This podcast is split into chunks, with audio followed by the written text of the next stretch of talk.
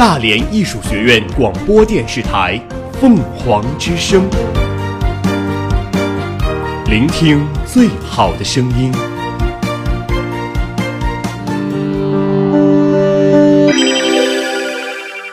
今日天气：今天大连多云，最高温度九摄氏度，最低温度二摄氏度，东北风四到五级，空气质量良，紫外线强度弱，气温较低，请注意保暖。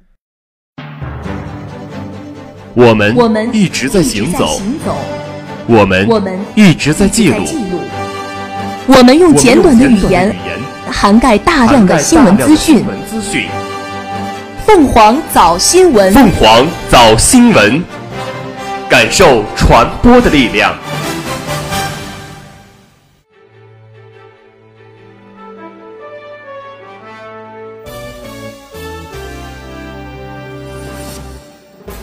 位听众，早上好！今天是十一月二十九号，星期四，农历十月二十二。欢迎收听今天的凤凰早新闻。首先，请听新闻快讯。凤凰早国际。随着大批中美洲移民抵达美墨边境的墨西哥一侧，试图越过围栏进入美国，美方也在上周末起采取一系列强硬措施，包括对移民发射催泪弹，随即引发一些移民权利组织的不满。日前，美国总统特朗普为美边境巡逻队使用催泪弹的做法辩护，直指一些移民非常粗暴，美方是不得已采取了这样的行动。据马来西亚《星报》近日报道，马来西亚总理马哈蒂尔在日前的讲话中指出了国内现存的两大弊端：国家过度依赖外籍劳工，国民过度依赖政府补贴。在他看来，人们不愿意工作的原因，正是因为有政府养着。照这样下去，国家经济很快就会被东南亚一些相对落后的国家赶超，最有可能的就是越南。日本计划在年末修订的新版防卫计划大纲中写入为自卫队装备多用途母舰的条款。该型舰艇事实上将承担航空母舰的作用。目前，日本政府正在以此目标进行协调。日本时事通信社报道称，为了不超过专守防卫的范围，大纲将对该舰艇的用途及平时搭载的战斗机数量作出详细规定。俄媒称，美国股市近几个月来经历了一连串下跌，真正的暴跌还在后面，它将发生在2019年。市场形势与2008年危机之前相似，美联储收紧货币信贷的政策令大批僵尸公司无法生存，这或许将扼杀经济。根据俄罗斯安全局发布的消息，乌克兰海军的三艘舰船已经持续四个多小时在黑海海域的俄罗斯水域进行挑衅。他们的目的显而易见，是为了在该地区挑起冲突。俄罗斯已经发表声明，克什海峡禁止民用船只通行，而乌克兰方面则指责俄罗斯边境巡逻船对乌克兰舰船开火，造成其中一艘船只发动机损坏。据韩联社报道，韩国自主研制的舰队空导弹“海攻”和中高空无人侦察机将于明年服役。研究所从2011年开始着手研制“海攻”，该导弹将从明年起被部署在护卫舰和登陆舰上。研究所有关人员表示，“海攻”是韩军最先进的舰队空导弹系统，试射中打击精准度高达百分之九十。二十五日。俄罗斯和乌克兰军舰在亚速海发生对峙，俄方确认当天使用武器，并扣留了三艘未经俄方允许试图穿越克赤海峡的乌克兰海军船只。乌克兰总统已经向议会提请实施战时状态。据俄罗斯联邦安全局介绍，二十五号早上，乌克兰海军三艘船只未经俄方允许进入俄临时封闭的黑海某海域。并一度向连接黑海和亚速海的克赤海峡行驶，俄方采取多种措施，包括使用武器予以制止，并扣留了三艘乌克兰船只。事件持续约五个小时，俄罗斯还一度关闭克赤海峡，并派出军舰、军机在附近海域加强安保。乌克兰海军方面则称，俄罗斯一艘舰艇当天故意撞击乌克兰海军拖船，并向乌克兰海军一艘炮艇开火。造成六人受伤，乌克兰方面称俄方是侵略行为，乌克兰总统波罗申科已向最高拉达，也就是议会申请，在全境实施为期六十天的战时状态。波罗申科称，战时状态并不意味着乌克兰将采取任何进攻行动，而是会采取保卫领土、保护公民安全的行动。乌克兰也并不会拒绝通过政治和外交手段解决领土争端。亚速海是乌俄两国共同拥有的一片封闭海域。仅通过狭窄的克赤海峡同黑海相连。根据两国相关协议，凡悬挂乌俄两国旗帜的船只，在不造成威胁前提下，均可自由进入克赤海峡，并停靠在各自位于亚速海的港口。二零一四年，经公投脱离乌克兰的克里米亚就毗邻亚速海。本月十五日，乌克兰国家边防局以非法进入被占领土克里米亚港口为由。扣押十五艘包括俄罗斯船只在内的外国船舶。俄罗斯总统普京随后表示，乌克兰方面扣押俄罗斯船舶是非法的。作为回应，俄方会对行经亚速海的包括乌克兰船只在内的外国船只进行检查。凤凰早国内，中共中央政治局近日就中国历史上的励志举行第十次集体学习。中共中央总书记习近平在主持学习时强调，正确的政治路线要靠正确的组织路线来保证。我们党要团结带领人民实现两个一百年奋斗目标，实现中华民族伟大复兴的中国梦，必须全面贯彻新时代党的组织路线，严把德才标准，坚持公正用人，努力造就一支忠诚、干净、担当的高素质干部队伍。近日，中共中央印发了《中国共产党支部工作条例》，并发出通知，要求各地区各部门认真遵循执行。通知指出，当前推进伟大斗争、伟大工程、伟大事业、伟大梦想，必须贯彻落实新时代党的组织路线，把党支部建设放在更加突出的位置，加强党支部标准化、规范化建设，不断提高党支部建设质量。文化和旅游部、财政部近日联合下发关于在文化领域推广政府和社会资本合作模式的指导意见，明确提出鼓励社会需求稳定、具有可经营性、能够实现按效付费、公共属性较强的文化项目采用 PPP 模式。指导意见从规范项目运作、突出运营核心、优化回报机制、加强全生命周期监管、强化信息公开等方面，对规范项目实施提出要求。台湾地区九合一选举结果近日揭晓，国台办发言人马晓光应询表示：“我们注意到这次选举的结果，这一结果反映了广大台湾民众希望继续分享两岸关系和平发展红利，希望改善经济民生的强烈愿望。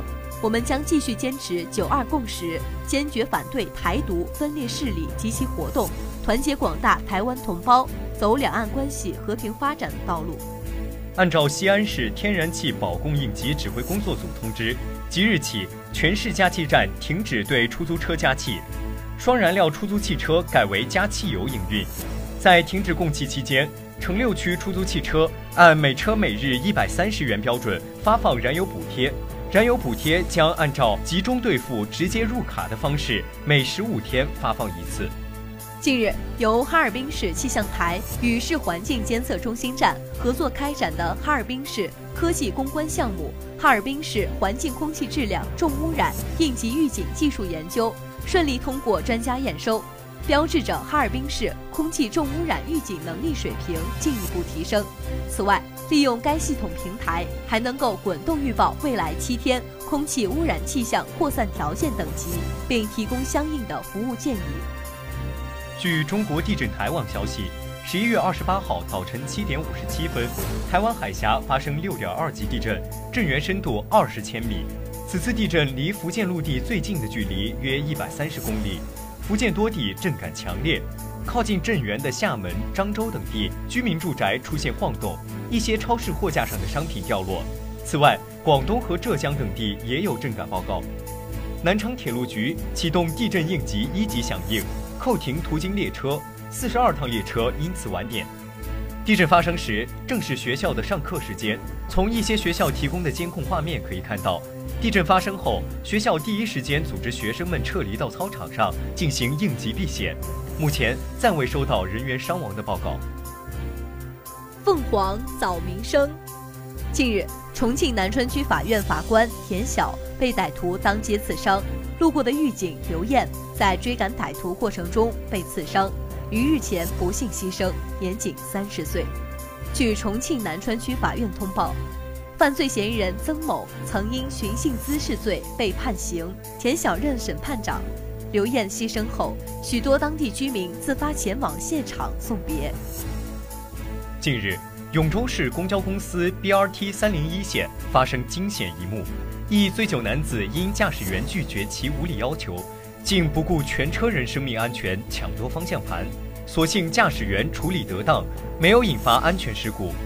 事发后五分钟，公安民警赶到现场，将醉酒乘客沈某控制。目前，该男子已被公安机关行政拘留十日。一名来自中东的男子近日引起了英国内政部的关注。在进入英国内政视线之前，这名男子已经在萨福克郡的一所高中逗留了六个星期。而最近有人揭发这名男子谎报年龄，十五岁的他真实年龄可能已有三十岁。内政部表示，如果该男子现在以真实的成人身份提出庇护申请后被拒，那么他将会被驱逐出境。近日，北京谢女士反映称，自己在拼多多购买了粘毛器后不满意，遂退款投诉。随即，他遭遇被邮寄冥币和电话骚扰。卖家辉益家具用品企业店。经营者之一周先生表示，他曾想和谢女士沟通，但对方没接电话，他便授意朋友恶搞，只是没想到朋友寄了冥币。近日，以“乡民共享，匠心传承”为主题的中国茶文化传承传播活动，在北京故宫院博物馆举行。故宫目前共有藏品一百八十多万件，其中仅故宫院藏茶文物就有四百八十多件。几百年来，来自福建的乌龙茶以及云南、浙江等其他产地的茶叶，一次次进贡到皇宫。每一件文物的背后，都有一个精彩的故事和朝代发展的缩影。广东东莞市茶山镇金华学校二年级六班一家长向澎湃新闻爆料称，自己八岁的孩子近期脏话脱口而出，这名家长认为是跟学校老师学的。这名家长称。他在孩子身上放了录音设备，发现孩子的语文老师付某在班上辱骂学生。针对此事，东莞市茶山镇人民政府文教办公室罗姓主任听过录音后回应称，要求金华学校认真严肃地调查此事，并作出相应的处理。中东部多地出现浓雾，西北多地风沙降温。今天，中东部多地出现浓雾。河北、河南、山东、安徽等地部分地区有能见度不足五十米的特强浓雾，中央气象台持续发布了大雾橙色预警，预计未来一周华东等地大雾还将持续，这是今年入冬以来影响范围最广、持续时间最长的大雾天气过程。此外，在较强冷空气影响下，新疆、甘肃等地出现大风降温天气，昨天下午。甘肃省张掖、民乐县遭沙尘暴袭击，一堵沙墙滚滚向前，五分钟吞没县城，能见度不足十米。凤凰早天下。近年来，医保控费卓有成效，职工基本医疗保险基金和居民基本医疗保险基金收入保持百分之十以上的稳步增长。支出增速下降至百分之十到百分之十五的水平，职工和居民医疗保险的当年收支结余和滚存结余均逐步增加。在控制辅助用药和高价过期仿制药支付的同时，医保有能力支付创新药。据研究显示，人们会在日常生活中频繁产生怀旧情绪，百分之八十的人每周至少有过一次怀念过去的体验。有人将怀旧比喻成一种镇痛剂或者减压剂。在中国古代，怀旧的文本表现在用于诗文怀古；到了现代，影视剧是帮大众书写怀旧情绪的良药。据 BBC 报道，近日，前丹麦著名黑帮头目亚萨尔在自己的回忆录发行的前日，遭不明身份的枪手袭击身亡。据悉。这本即将发行的回忆录中披露了许多其生平经历的细节，讲述了他前半生中犯下的诸多罪责与错误。当天，他在离开丹麦首都哥本哈根举办的图书签售鸡尾酒会后，被凶手盯上并遭杀害。据日本内务道新闻网日前报道，日本岛根县隐岐岛市某医院近日发生盗窃案。一名六十四岁男子因盗窃了一卷市价三十日元，约合人民币一点八元的厕纸，被警方逮捕，并被判处二十万日元（约合人民币一点二万元）罚款。消息传出后，无数网民惊讶不已。二零一八、二零一九乒超联赛已经进行至第七轮，而此前作为乒超强队的武汉安心百分百，如今不仅交易出了刘诗雯，同时也失去了王曼玉。面对一下丢掉两名大将的武汉安心百分百，战绩一落千丈。从2017年的以十五胜三负的第一战绩，到目前为止的零胜七负倒数第二的位置，反差巨大。由南方科技大学生物系副教授贺建奎带领团队完成的世界首例免疫艾滋病基因编辑婴儿项目引争议。南方科技大学官网发布情况声明。称贺建奎已于二零一八年二月一号停薪留职。对于其将基因编辑技术用于人体胚胎研究，学校生物系学术委员会认为其严重违背了学术伦理和学术规范。叙政府要求联合国谴责毒气袭击。据叙利亚通讯社二十五号报道。叙利亚政府当天要求联合国安理会强烈谴责反政府武装二十四号在阿勒颇对平民发动毒气袭击，称该袭击是某些国家为恐怖分子获取化学武器提供便利条件的结果。安理会应对支持和资助恐怖主义的国家和组织实施惩罚。俄罗斯国防部二十五号表示，俄空天军当天在阿勒颇省军事缓冲区内。发现了叙反政府武装控制的化武阵地，并对其进行打击，消灭了所有目标。凤凰早校园。十一月二十五号下午，丝路青春国际艺术学院签约仪式在大连艺术学院图书馆报告厅隆重举行。大连艺术学院建院十八年来，不断开拓国际化视野，加强国际交流合作，始终把此项工作作为学院内涵建设的一项重要内容。前不久。学院王贤俊董事长专程前往泰国格勒大学进行访问交流，经过双方深度会谈，商定共同设立丝路青春国际艺术学院，为中泰两国高校的合作交流谱写新篇章。在签约仪式上，王贤俊董事长说道：“对于一所综合性艺术类高校来说，开拓国际化视野，不断走出去、引进来，是至关重要的。”此次与泰国格勒大学的国际化创新合作模式，不仅是进一步贯彻落实教育部下发的推进共建“一带一路”教育行动文件精神的具体实践，更使两校共同开创美好明天奠定了坚实基础。十一月二十一号和二十二号晚上，通过电视荧幕或是移动设备，你也观赏到了“点赞中国”节目吧？那报幕屏上多次呈现大义的名字。舞台上更有那熟悉的大艺学子的身影，相信你一定会直呼好看，连连点赞。大艺学子在节目中频频亮相，不仅获得了央视节目导演组的赞赏，也赢得了屏幕前观众的喜爱，再一次展现了大艺在实践教学上的优异成果。他们就是戏剧影视与传媒学院赴央视的第十九批实习生，他们跟随央视导演组。参与了整期节目的策划，协助导演组完成了节目的导演、导播、服道化多项工作。央视导演组对他们的优秀表现称赞不已。以上就是今天新闻快讯的全部内容。主播武晨林、高世达，下面您将听到凤凰早新闻热点转评。爱上这座校园，与大艺共同成长。爱上这座校园，与大艺共同成长。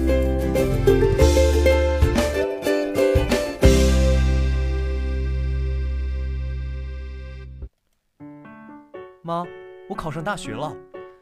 孩子，上了大学要好好学习呀。以后要靠你自己了。First blood。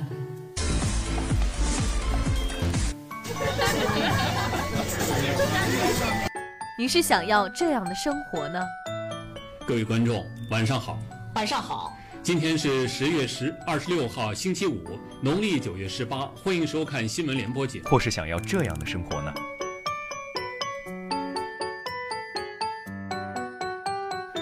我不是天生的主角，可是我不想一辈子渺小。努力的青春才更有色彩。集结焦点资讯，同步媒体热评。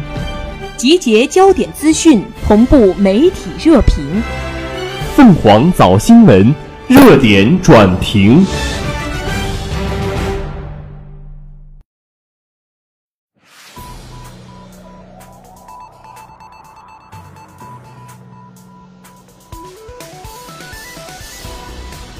各位听众，早上好，欢迎收听热点转评。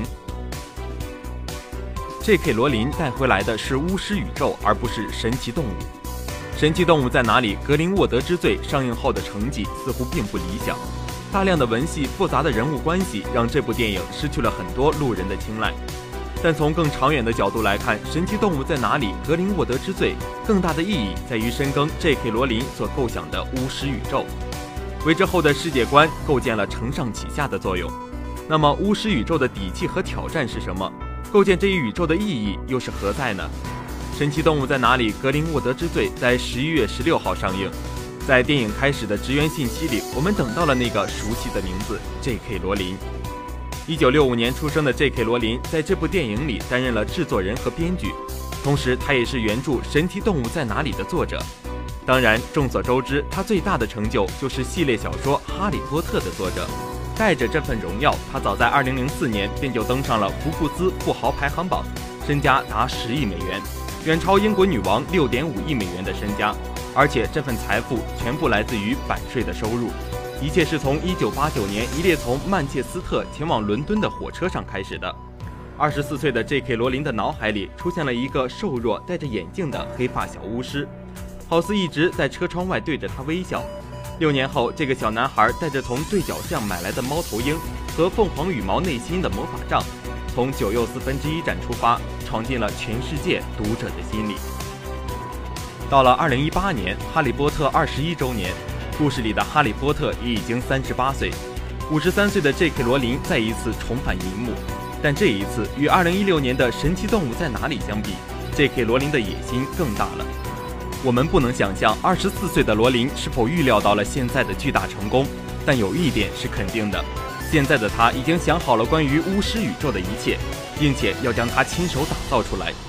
第一部神奇动物还不那么明显，而这一次他的野心一览无余，而且信心十足。而截止到十一月二十一号，《神奇动物在哪里》的累计票房为二点九亿，全国排片占比百分之二十四点四四，豆瓣评分为七点二分。